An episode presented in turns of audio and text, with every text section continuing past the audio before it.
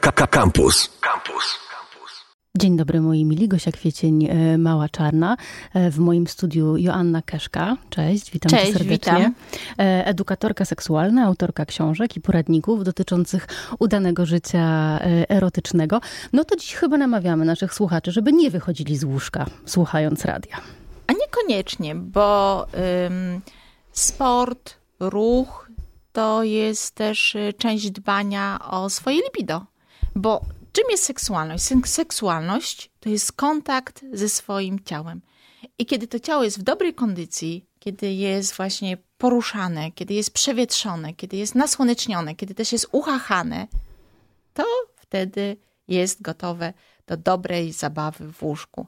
Więc absolutnie ja nie będę tutaj nikogo odwodzić od tego, żeby się trochę wystawić na słońce, a potem się radośnie bzykać. I w ogóle fajnie, że się spotkaliśmy w niedzielę, bo słynni amerykańscy naukowcy, którzy badają wszystko, twierdzą, że niedziela po porannej kawie to jest bardzo dobry czas na seks. Jak mnie zaprosiłaś do swojej audycji, to w ogóle myślałam, że wiesz, że wystartowaliście, Mała Czarna, czyli będzie nowa audycja o seksie po porannej kawie. Bardzo się ucieszyłam, ale rozumiem, że to szersze macie trochę. O tym jeszcze nie pomyślałam, żeby tak sprofilować Małą Czarną, no ale od czegoś trzeba zacząć, prawda? Widzę też, że dzięki temu, co przyniosłaś, te początki będą bardzo przyjemne. Moi mili, żałujcie, że nie widzicie tego, co ja widzę w tej chwili, co tu spoczywa na naszym radiowym stole, ale o wszystkim ze szczegółami będziemy wam opowiadać. Joanna Keszka, dzisiaj w studiu Małej Czarnej do godziny 11, a za konsoletą Kuba Grądziel. No i jedziemy. Zabawny seks to jest potęga? Taki jest tytuł mojej nowej książki, Potęga zabawnego seksu. To jest książka z przepisami na seks i chciałam pokazać, że kluczem do dobrego seksu nie jest takie napinanie się w łóżku, udawanie nie wiadomo kogo, super kochanki, czy udawanie eleganckich orgazmów, czy wykorzystywanie seksu w ogóle do udowodnienia czegoś, bo niektórzy wykorzystują seks dlatego, żeby udowodnić, że jacy są moralni, porządni, a niektórzy wykorzystują seks dlatego, żeby udowodnić, jakoby jacy są nowocześni, wyluzowani. Więc seks nie służy do udowadniania czegokolwiek. Seks służy do tego, żeby odkrywać przyjemność. Żeby nam było ze sobą, ze swoim ciałem dobrze, ze swoimi emocjami, ze swoimi potrzebami i żeby z tą przyjemnością spotkać się z drugą osobą. I Potęgę zabawnego seksu napisałam dlatego, żeby pokazać, że kluczem do udanego seksu jest dobra zabawa. Żeby się tak nie napinać właśnie, żeby tak nie zastanawiać się nieustannie, czy my to robimy dobrze, czy my to robimy źle, bo szczególnie wśród chłopaków i mężczyzn jest taka skłonność do traktowania seksu, jak ja to mówię, jako największych halowych igrzysk świata. Olimpiada. Tak, im częściej, im dłużej, tym jakoby lepiej. Otóż nie. A skąd w nas taka potrzeba udowadniania czegoś? Bo z tego, co mówisz, to brzmi bardziej tak, jakbyśmy sobie chcieli coś udowodnić niż komuś innemu. Wiele rzeczy bierze się stąd, że my nie mamy dostępu do dobrej edukacji seksualnej. To jest proces, cały proces. I w łóżku lądujemy z całkiem dobrymi intencjami. Chcemy sprawić przyjemność sobie i nie mamy nic przeciwko temu, żeby drugiej osobie też było dobrze.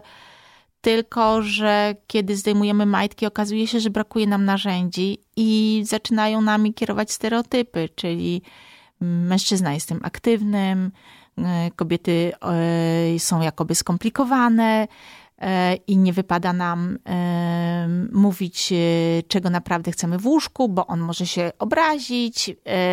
Wyobraź sobie, wczoraj widziałam walki MMA, bo trenowałam kiedyś, powiedzmy, że znam się troszeczkę i czasami lubię sobie obejrzeć, jak są walki MMA. I wczoraj był taki wieczór, że walczyli i mężczyźni, i walczyły i kobiety. Jest tam taki moment, że zawodnik idzie na arenę i odprowadzają go na tą arenę dwie dziewczyny. I one mają pośladki i biust bardzo mocno wyeksponowany. No a kiedy wchodzi na arenę kobieta, to co się dzieje? Też odprowadzają ją dwie dziewczyny. Nie ma tak, Że dwóch mężczyzn na przykład. Bo oczywiście ja rozumiem, że są takie dziewczyny, które wolą być odprowadzane przez dziewczyny i to... Ale dlaczego twoim zdaniem tak się dzieje? Dlatego, że kobieta być może jest ciągle postrzegana jako bardziej erotyczna i zmysłowa, półnaga kobieta niż na przykład półnagi mężczyzna. Dla mnie, a wiesz, absolutnie nie wnikam w cudze gusty, ale dla mnie absolutnie rozebrany facet jest dużo bardziej erotyczny. Jeżeli miałby się ktoś rozbierać, gdybym ja wchodziła na arenę, to zdecydowanie wolałabym, żeby to były ładne męskie pośladki. Bo akurat ja tak mam i uważam, że tutaj powinna być dywersyfikacja, a nie, że kobiety są ciągle rozbierane. To nie wynika z tego, że jakoby kobiece ciało jest ładniejsze, bo męskie ciało też jest bardzo ładne. Tylko wynika to z tego, że my jesteśmy ciągle w tej przestrzeni seksualnej uprzedmiotowiane. Mhm. I to słowo wydaje się być takie mocno ograne. I to, co ty mówisz, XXI wiek, kobiety już mogą wszystko. I to jest jedno z większych kłamstw, bo chłopakom i mężczyznom jest łatwiej, bo oni właśnie się naoglądają, tak? Tutaj w zawodników odprowadzają rozebrane laski i oni bardzo szybko się uczą. To może mnie podniecać, mnie mogą podniecać pośladki, mnie może podniecać biust, mnie mogą podniecać długie włosy i im seks kojarzy się z pożądaniem. A dziewczynki i kobiety dostają właśnie takie informacje. A, powinnaś być ładna, powinnaś być zadowolona z tego, że jakiś chłopak ma na ciebie ochotę, powinnaś się wczuwać w jego emocje, czy jeżeli on chce, żebyś była tak zwaną porządną dziewczyną, to nie zgadzaj się za szybko na seks. Jeżeli on chce seks w imię miłości, no to powinnaś to zrobić, bo inaczej on odejdzie do innej. I nam się przedstawia seks właśnie jako takie jakieś narzędzie do zdobywania uwagi, do realizacji określonych celów. Tak, a potem do takiego jakby, nie wiem, budowania tych relacji. To jest kłamstwo. Zarówno u chłopaków i mężczyzn, jak i u dziewczyn i kobiet w seksie chodzi o to samo. Chodzi o pożądanie, co wzbudza nasze pożądanie i chodzi o przyjemność. I ja też zajmuję się prostą matematyką. Chodzi o przyjemność, uwaga, dla dwóch stron.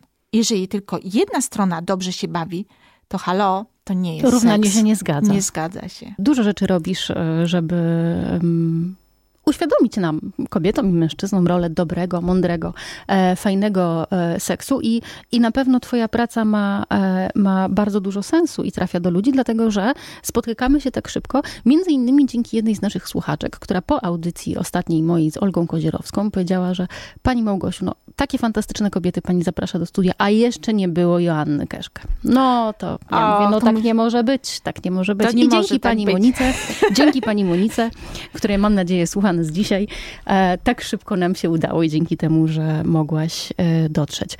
Jak to jest, że z jednej strony ten seks nas otacza? No bo on jest nośnikiem reklamowym, narzędziem marketingowym, narzędziem sprzedaży, jest wszędzie, tak? Już nie mówię o tym, że jest w internecie dostępny na kliknięcie.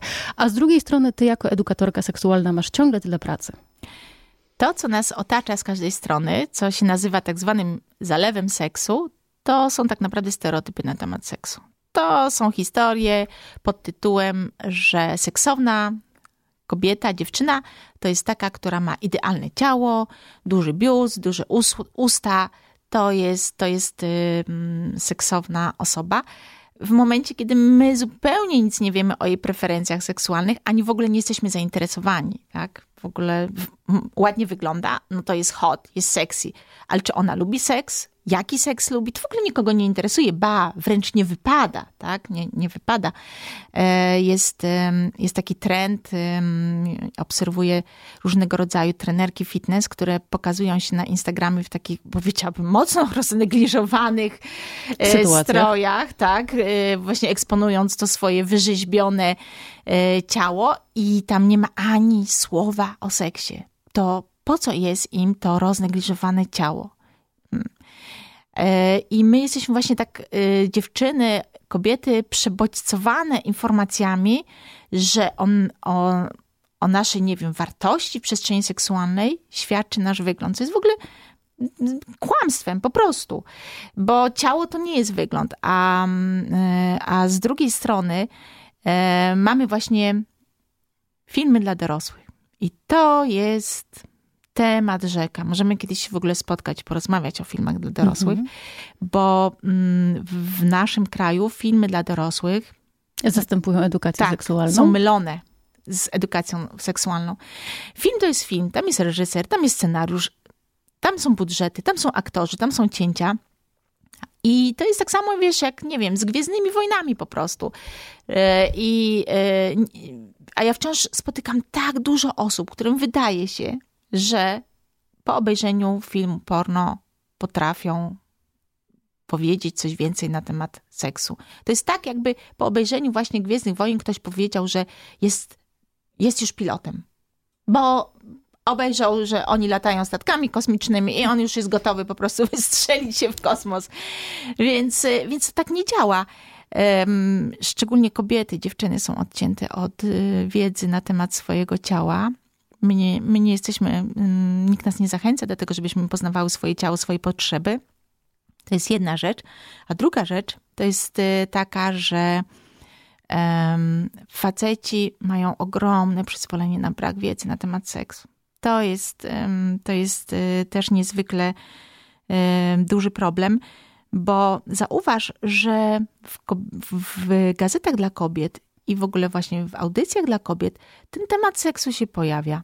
A dziwnym trafem, jak są audycje dla panów, to się mówi o sporcie, mówi się o samochodach, o gadżetach, niestety nie erotycznych, a nie mówi się o edukacji seksualnej. Czyli może to pojęcie wstydu, które aż tutaj prosi się, żeby się pojawiło, jest obustronne. Z jednej strony może my, kobiety, trochę za bardzo wstydzimy się mówić o swoich potrzebach, a z drugiej strony mężczyźni mają jakiś rodzaj wstydu przed przyznaniem się do tego, że nie wiedzą, więc zakładają z góry, że wiedzą. No i dlatego tej edukacji jest tak mało, czy tej rozmowy na ten temat. Myślę, że stereotypy, które tak naprawdę rządzą w tych naszych polskich sypialniach, w pierwszej kolejności uderzają w dziewczyny, w kobiety, bo odmawia nam się prawa do bycia tymi aktywnymi, tymi, które mają własne potrzeby, a nie tymi, które muszą się zadowalać tym, że zadowoliły kogoś w łóżku.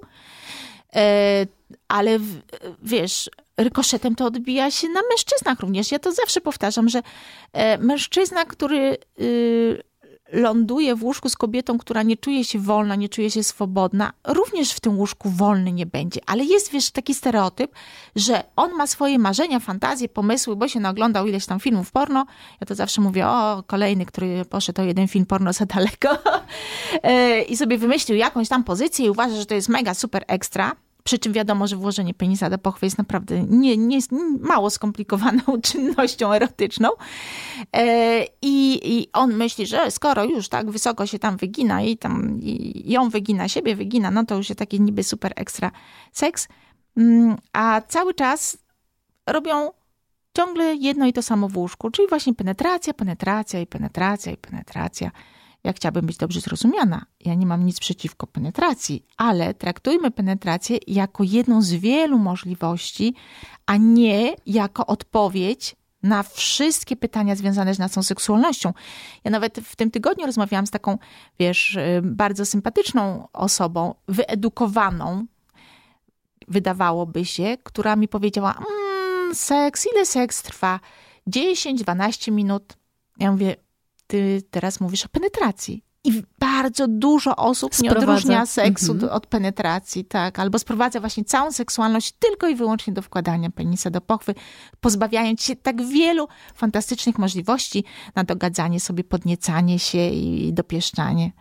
Jest nawet, mamy tyle szczęścia, że widzimy się w niedzielę, a ty nawet w swojej książce masz taki przepis na niedzielę. Tak. Więc zaraz właśnie poznamy ten przepis i w te tajniki sypialniane zagłębimy się od kuchni. Przepisy na niedzielę mogą być nie tylko kulinarne, bo mogą być też właśnie erotyczne. Tak. A podobno, zgodnie z tym, co twierdzą amerykańscy naukowcy, po niedzielnej kawie to jest bardzo dobry czas, żeby oddać się przyjemnościom. W ogóle seks poranny to jest dobry seks, bo my jesteśmy przyzwyczajeni do takiego myślenia, że seks wieczorem.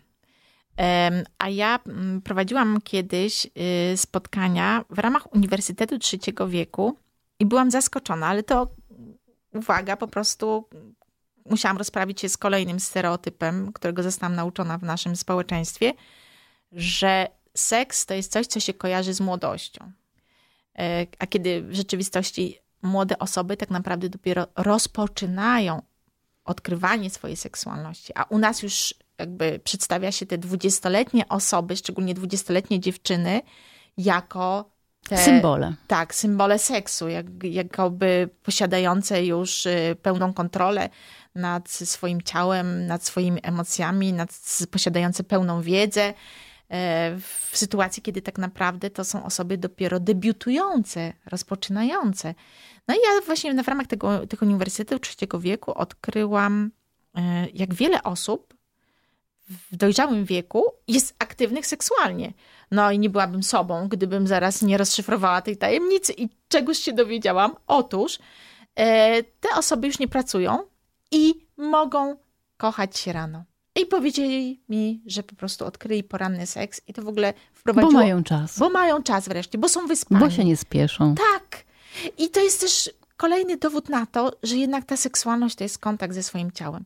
I jak my jesteśmy dobrzy dla swojego ciała, to ono odwdzięcza nam się tym samym. A jak my ciągle próbujemy coś z niego wycisnąć, idziemy takie do sypialni, spięte, czy my się komuś spodobamy, czy my będziemy wystarczająco dobre, czy my zdamy ten egzamin na tą super kochankę, czy na tego super kochanka, to ciało nam się spina. To tak jakbyśmy poszli na trening i zamiast skupić się na przyjemności z ćwiczeń, że zaraz wyciśniemy, zaraz się upocimy, zaraz będziemy po prostu... To byśmy się zastanawiali, jak wyglądamy w lustrze. Jak wyglądamy, tak. Czy my po prostu będziemy robić te pompki tak, jak trzeba. To, że my je robimy, że mamy z tego fan, to jest to. I tak samo, żeby podchodzić właśnie do seksu. I tak w Potędze Zabawnego Seksu mam przepisy na seks i jest także seks na niedzielę. I tutaj mam właśnie seks na niedzielę 2, tu jest kilka przepisów. Że lody na śniadanie, bluzka do góry. Ale to nie muszą być tylko lody.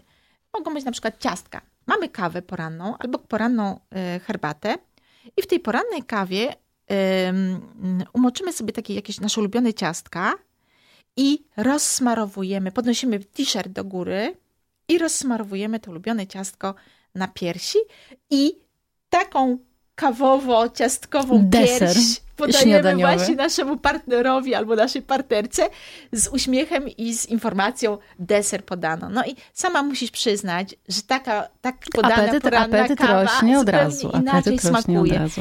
Wiesz, ja cały czas pisząc tą książkę szukałam pomysłów na to, żeby właśnie bawić się seksem, bo uważam, że miarą dobrego kochanka i dobrej kochanki jest ilość rzeczy, które potrafimy zrobić ze swoim ciałem, mniej lub bardziej rozebranym, poza penetracją. I właśnie takie podanie... Zabawy. Tak, takie zabawy. Właśnie podanie takiej swojej... fizyczności. Takiej słodkiej piersi, bo też można lody rozsmarować. To też jest fajne, bo od razu mamy też ten efekt sterczących sutek, który jest bardzo podniecający, bo to jest bardzo takie super wizualne. Więc można też rozsmarować lody od razu. Nie musimy mieć żadnych operacji plastycznych, a po prostu piersi idą w górę. I możemy podać lody i właśnie powiedzieć też, że lody podano i popić to gorącą kawą. I ten zastrzyk endorfin z tej zabawy wspólnej plus trochę kofeiny powoduje, że nasze ciało jest gotowe na więcej. Słuchajcie, mi się wydaje, że jeżeli takich przepisów jest więcej niż jeden, to już jest plan na całą niedzielę. Warsztaty kreatywne, zajęcia z innowacyjności, książki, blogi, podcasty, to wszystko służy temu, żebyśmy jak najlepiej czuli się sami ze sobą i ze swoimi partnerami. I w ogóle w życiu. Wiesz? I w ogóle w życiu. I też nie tylko tak. W tej sferze intymnej, ale też w kuchni na przykład. O. Tak, ale seks daje też takie mocne przekonanie, że to, czego ja chcę, ma znaczenie. To jest szczególnie ważne dla kobiet. Bo tak jak powiedziałam na początku, mężczyźni idą do łóżka po przyjemność. Po prostu. Oni uważają, że jeżeli w łóżku nie będą mieć przyjemności, nie będą mieć orgazmu, to w ogóle po co mają do tego łóżka iść? I to jest okej. Ale kobiety są przyuczane do tego, żebyśmy my właśnie zadowalały się tym, że kogoś zadowoliłyśmy. I takie odzyskiwanie swojego ciała, odzyskiwanie swojej seksualności, odkrywanie edukacji seksualnej, takiej zdrowej i konkretnej, pomaga dokopać się do takiego podstawowego przekonania, że ja też tu jestem. To, czego ja chcę, to też się liczy. A nie, że ciągle mam odgadywać cudze potrzeby, tak, jakieś cudze, zaspokajać cudze wyobrażenia na mój temat, bo są dziewczyny, które muszą udawać, że mają mniejsze potrzeby niż w rzeczywistości, tak, że seks wykorzystują właśnie do tego, żeby udowodnić swoją moralność. Są takie, które za pomocą seksu dają jakby bardziej wyzwolone niż w rzeczywistości są. To jest, wiesz, w ogóle ogromny problem, jak dużo dziewczyn i kobiet decyduje się na rzeczy w seksie, na które nie są gotowe. Nas się nie uczy wyznaczać swoich granic i ich chronić, a chłopaków i mężczyzn nie uczy się tego, żeby poznawali nasze granice i żeby ich nie przekraczali. Czy to jest to, czego uczysz na swoich warsztatach? Tak. To ja mówię o podstawowych narzędziach. Zaczynam od tego, żeby przypomnieć, że seks się liczy. Bo kobietom się wmawia, okej, faceci, to jest dla nich ważne, oni mają swoje naturalne potrzeby, ale dla kobiet, dla dziewczyn, nie, seks nie ma aż takiego znaczenia. Nieprawda. To jest część naszego dorosłego życia. I jeżeli my nie zatroszczymy się o tą swoją seksualność, to inni to zrobią za nas. To nie jest tak, że jak my będziemy udawały, że seks nie ma znaczenia, nie będziemy się nim zajmowały, będziemy po prostu zaciskały zęby i udawały, że jest okej w sytuacji, kiedy tak naprawdę wcale nie czujemy się okej. To nie jest tak, że ta seksualność wyparuje z naszego życia i ona nie będzie miała znaczenia. Ona będzie miała znaczenie, tylko my będziemy doświadczać seksualności na cudzych zasadach. To mogą być zasady naszego niewyedukowanego partnera czy chłopaka. To mogą być kościelne zasady. My sobie nie zdajemy sprawy, jak wielki wpływ na postrzeganie naszej seksualności ma Kościół, bo wiesz, mówi się, że w Polsce nie ma edukacji seksualnej. To jest kłamstwo. W Polsce jest edukacja seksualna, kościelna edukacja seksualna. W sytuacji, kiedy nie ma przestrzeni, żeby bezpiecznie, otwarcie, szczerze porozmawiać na temat ciała, na temat emocji, na temat bezpieczeństwa w przestrzeni seksualnej, 9-latkowie w Polsce uczeni są, że ciało to jest grzech. Że muszą, 9-letnie dzieci muszą się spowiadać z tego, że mają grzeszne myśli związane z ciałem. To jest w ogóle jakieś coś strasznego. Oczywiście nam się potem wydaje, że my z tego wyrastamy, że to nie miało wielkiego znaczenia, ale ja potem się spotykam z dorosłymi osobami, które przez to przeszły, przez te wszystkie nauki na lekcji religii, że dziewczynki to powinny właśnie się pilnować, że seks to jakoby najlepiej tylko w małżeństwie w celu posiadania dzieci. My się możemy niby z tego śmiać, ale to zostaje. Ja potem spotykam dorosłe osoby, które mi mówią, że są wyzwolone w łóżku tylko i wyłącznie w sytuacji, kiedy pozwolili sobie na nieco więcej niż pozycja misjonarska. To jest, uważam, wielki sukces Kościoła w Polsce, że my się uważamy za mega wyzwolonych, bo halo, nie robimy tego w pozycji misjonarskiej, ale przeskoczyliśmy księdza z lekcji religii, ale poszliśmy do przodu, po prostu zapaliliśmy światło, ale jesteśmy super, mega. I to jest niestety wielki sukces nauk kościelnych. Ja staram się dzielić swoją wiedzą, chociaż oczywiście gdzieś ja, a gdzieś zasięgi religijnych połajanek na temat seksu.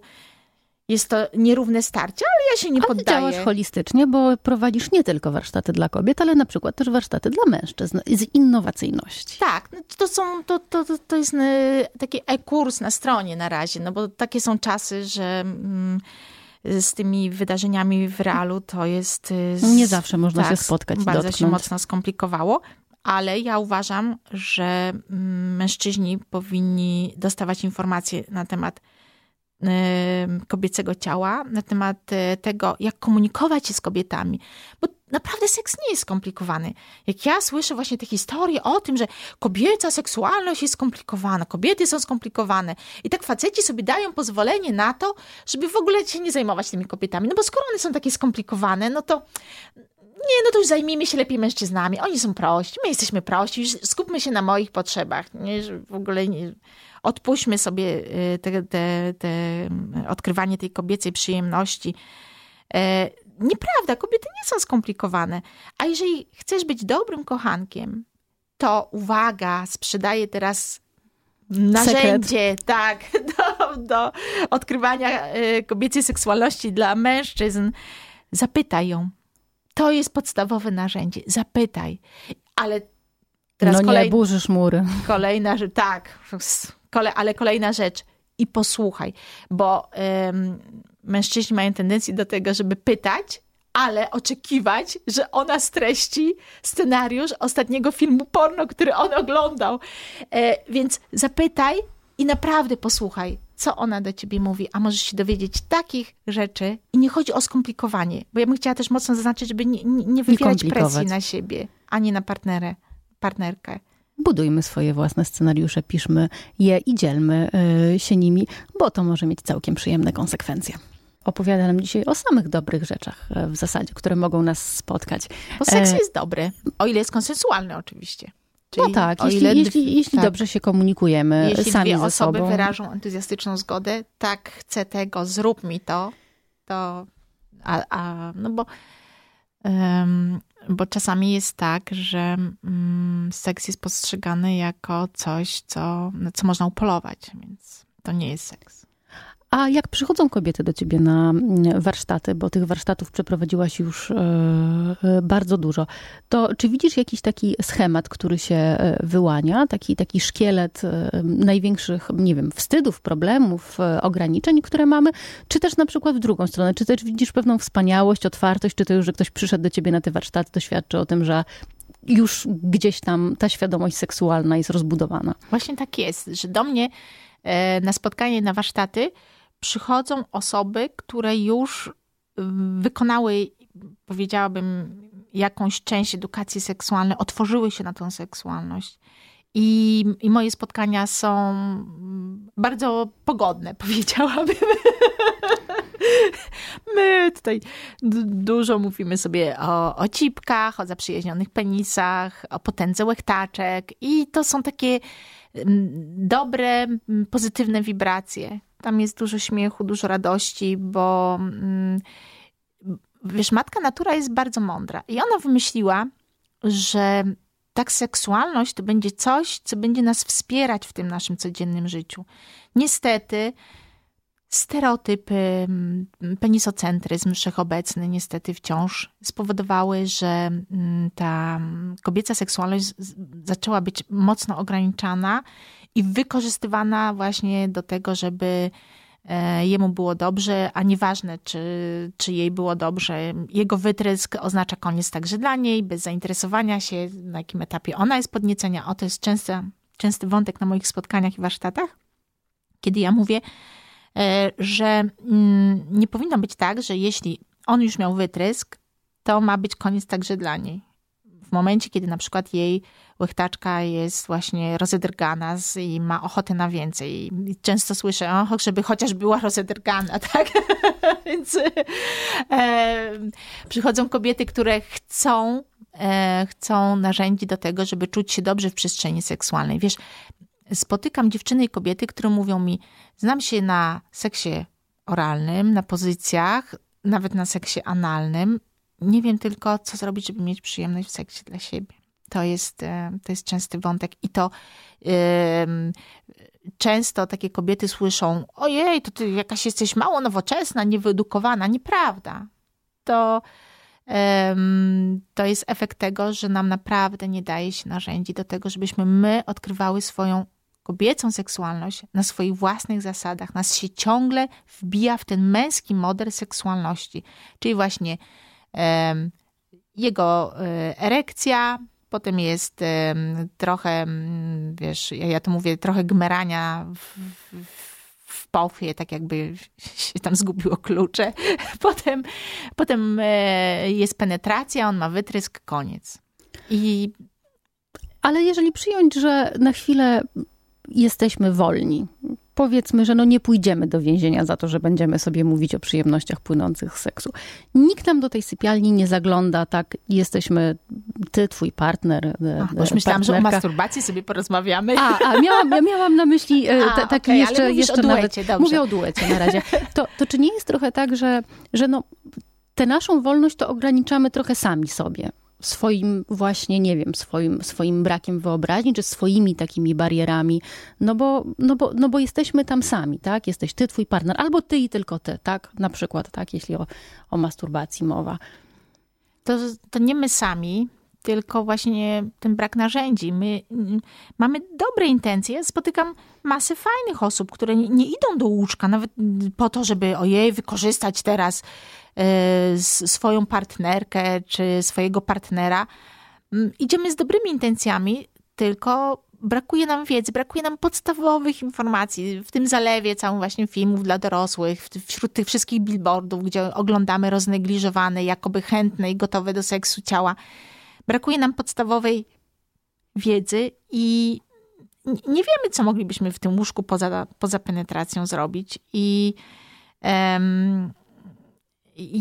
ja uważam, że najważniejsze jest myślenie o sobie dobrze w przestrzeni seksualnej. Dlatego ja nie lubię takiego mówienia, że jesteśmy coś tam sami sobie winni albo sami to sobie robimy. Nie. Stereotypy nam to robią, ta konserwatywna kultura, w której dorastamy, ale możemy to zmienić. I odkrywanie swojej seksualności to jest fajna przygoda i niezwykle przyjemna. Tylko pierwsza rzecz, trzeba przestać się oceniać. Przestać myśleć, czy my to robimy dobrze, czy co by na to powiedział, wiesz, Bóg, honor i ojczyzna, albo mama, tata, katecheta, sąsiedzi, albo nasz właśnie kiepsko wyedukowany kochanek, tylko zacząć się zastanawiać, ale czego ja sama, czy ja sam naprawdę chcę i z uśmiechem iść do tej sypialni. Tak, ja to mówię, kiedy, jeśli nie bez majtek, wreszcie będziemy mogli sobie pozwolić na swobodę i traktujmy tą penetrację jako taki dodatek do naszych zabaw. Oczywiście czasami mamy ochotę tylko i wyłącznie na szybki numerek. Często jest tak, że szybkie numerki ratują nasze życie erotyczne. Ale jeżeli całe nasze życie seksualne będzie się składało tylko i wyłącznie z szybkich numerków, no to z czasem po prostu, jak ja to mówię, rutyna zabija na śmierć. Także życie erotyczne, więc nie bójmy się próbować rzeczy nowych, bo my się, wiesz, czego boimy? Boimy się, że się wygłupimy w łóżku. To jest taki ogromny lęk. A kobiety też boją się odrzucenia. Boimy się, że kiedy przyznamy się, że chcemy czegoś więcej, to spotkamy się z szybką i surową oceną. Ty jakaś niewyżyta jesteś. Wszystkim moim dziewczynom poprzednim wystarczało. A ty masz jakieś dziwne potrzeby. Odwracajmy się od nieczułych kochanków i kochanek. Nigdy nie odwracajmy się od siebie, a nie od swoich dziwek. Bądźmy dla siebie dobrzy. Tak. I w sypialni, i wszędzie indziej. Tak, bo to się przykłada. Ludzie, którzy są dla siebie dobrzy w łóżku, w ogóle są dla siebie dobrzy i w ogóle są dobrzy dla świata. Ale dzisiaj mamy dobry dzień. Tak. Od rana, prawda? Och, niech on taki będzie do końca i niech cały będzie taki nadchodzący tydzień.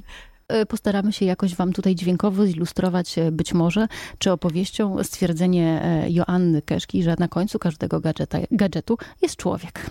Tak, bo ja też prowadzę taki butik ze zdrowymi i praktycznymi gadżetami erotycznymi. I wielu osobom pomogłam już dobrać swój gadżet erotyczny, czy po prostu kobietom wybrać swój wibrator.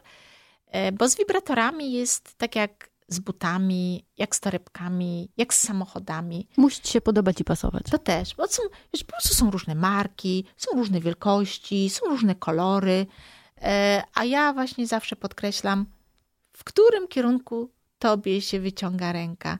Bo na końcu każdego wibratora jest człowiek. I tak naprawdę to my prowadzimy wibrator. To nie jest tak, że wibrator nas prowadzi. My go prowadzimy. I ja dzisiaj wzięłam ze sobą kilka gadżetów. Niestety nie zdążymy o wszystkich opowiedzieć, ale tutaj mam w ręku małego Francuza. I to jest teraz... Mały Francuz wygląda jak duży pierścionek.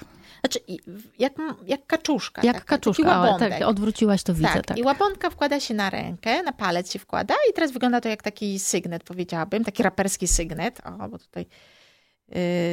I włączamy dupkę, tak? Bo tutaj światełko jest. I teraz tym małym Francuzem otwieramy, wyobraźmy sobie, że